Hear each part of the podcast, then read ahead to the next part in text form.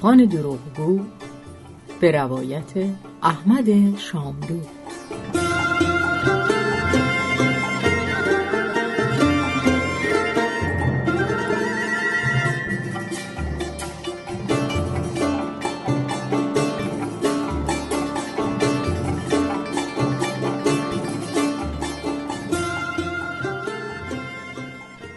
تمام عمرمون فکر کردیم که اون چوپان جوان دروغ می‌گفت. حال اینکه شاید واقعا دروغ نمی‌گفته. حتی فانتزی و وهم و خیال اونم نبوده.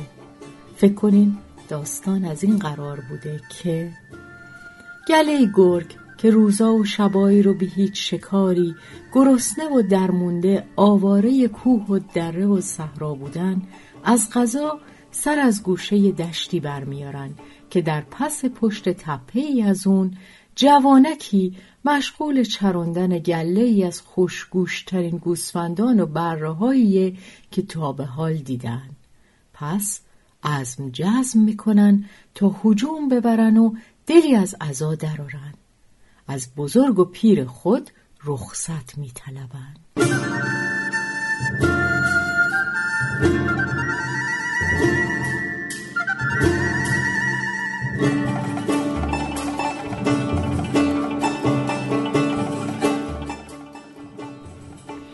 گرگ پیر که غیر از اون جوان و گوسفنداش بقیه مردا و زنایی را که اون طرفتر مشغول کار روی زمین و کشت بودن دیده میگه می‌دونم سختی کشیدین و گرسنگی بسیار طاقتتون رو کم کرده ولی اگه حرف منو گوش کنین و اون چرا که میگم و عمل کنین قول میدم به جای چند تا گوسفند و بره تمام رمه رو سر فرصت و با فراغت خاطر به نیش بکشین و سیر و پر بخورین.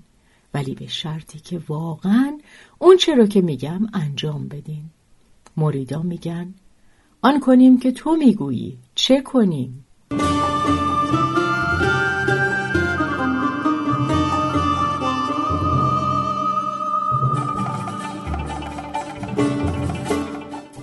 گرگ پیر باران دیده میگه هر کدوم پشت سنگ و بوته خودتون رو خوب مستطر و پنهان کنین.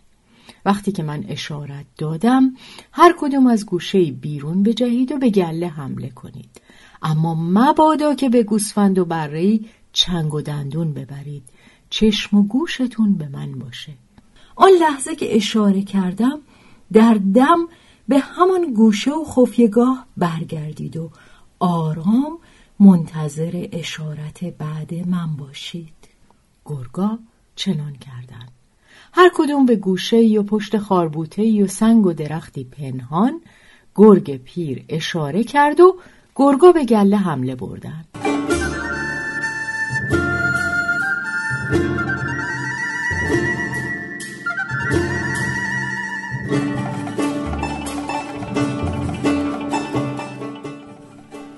چوپان جوان قافلگیر و ترسیده بانک برداشت که آی گرگ گرگ اومد. صدای دویدن مردا و کسایی که روی زمین کار می‌کردن به گوش گرگ پیر که رسید ندا داد که یارا عقب نشینی کنن و پنهان بشن. گرگا چنان کردند که پیر گفته بود. مردان کشت و زر با بیل و چوب در دست وقتی که رسیدن نشانی از گرگی ندیدن پس رفتن و دنبال کار خودشونو گرفتن. ساعتی از رفتن مردا گذشته بود که باز گرگ پیر دستور حمله بدون خونریزی رو صادر کرد. گرگای جوون باز از مخفیگاه بیرون جهیدن و باز فریاد کمک کنین گرگ اومد از چوپان جوان به آسمان شد. چیزی به رسیدن دوباره مردای چوب به دست نمونده بود که گرگ پیر اشارت پنهان شدن و به یاران داد. مردان وقتی که رسیدن باز ردی از گرگ ندیدن و باز برگشتن. ساعتی بعد گرگ پیر مجرب دستور حمله دوباره داد.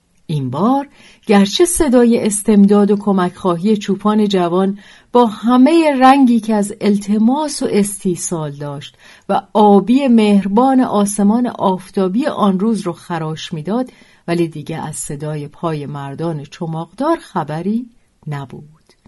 گرگ پیر پوسخندی زد و اولین بچه بره دم دست خودش رو به نیش کشید و به خاک کشوند. مریدان پیر چنان کردند که میبایست از آن ایام تا امروز کاتبان آن کتاب ها بی آنکه به این تاکتیک جنگی گرگ ها بیاندیشند یک قلم در مذمت و سرکوفت آن چوپان جوان نوشتهاند و آن بیچاره بیگناه را برای ما طفل معصوم های آن روزها دروغگو جا زده و معرفی کردهاند. خب این مربوط به اون روزگار و عصر معصومیت ما میشه.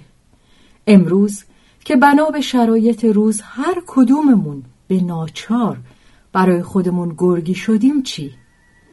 اگه هنوزم فکر می‌کنین که اون چوپان دروغگو بوده یا کماکان دچار اون معصومیت قدیم هستید و یا این حکایت رو به این صورت نخونده بودید حالا دیگه بهانه ندارید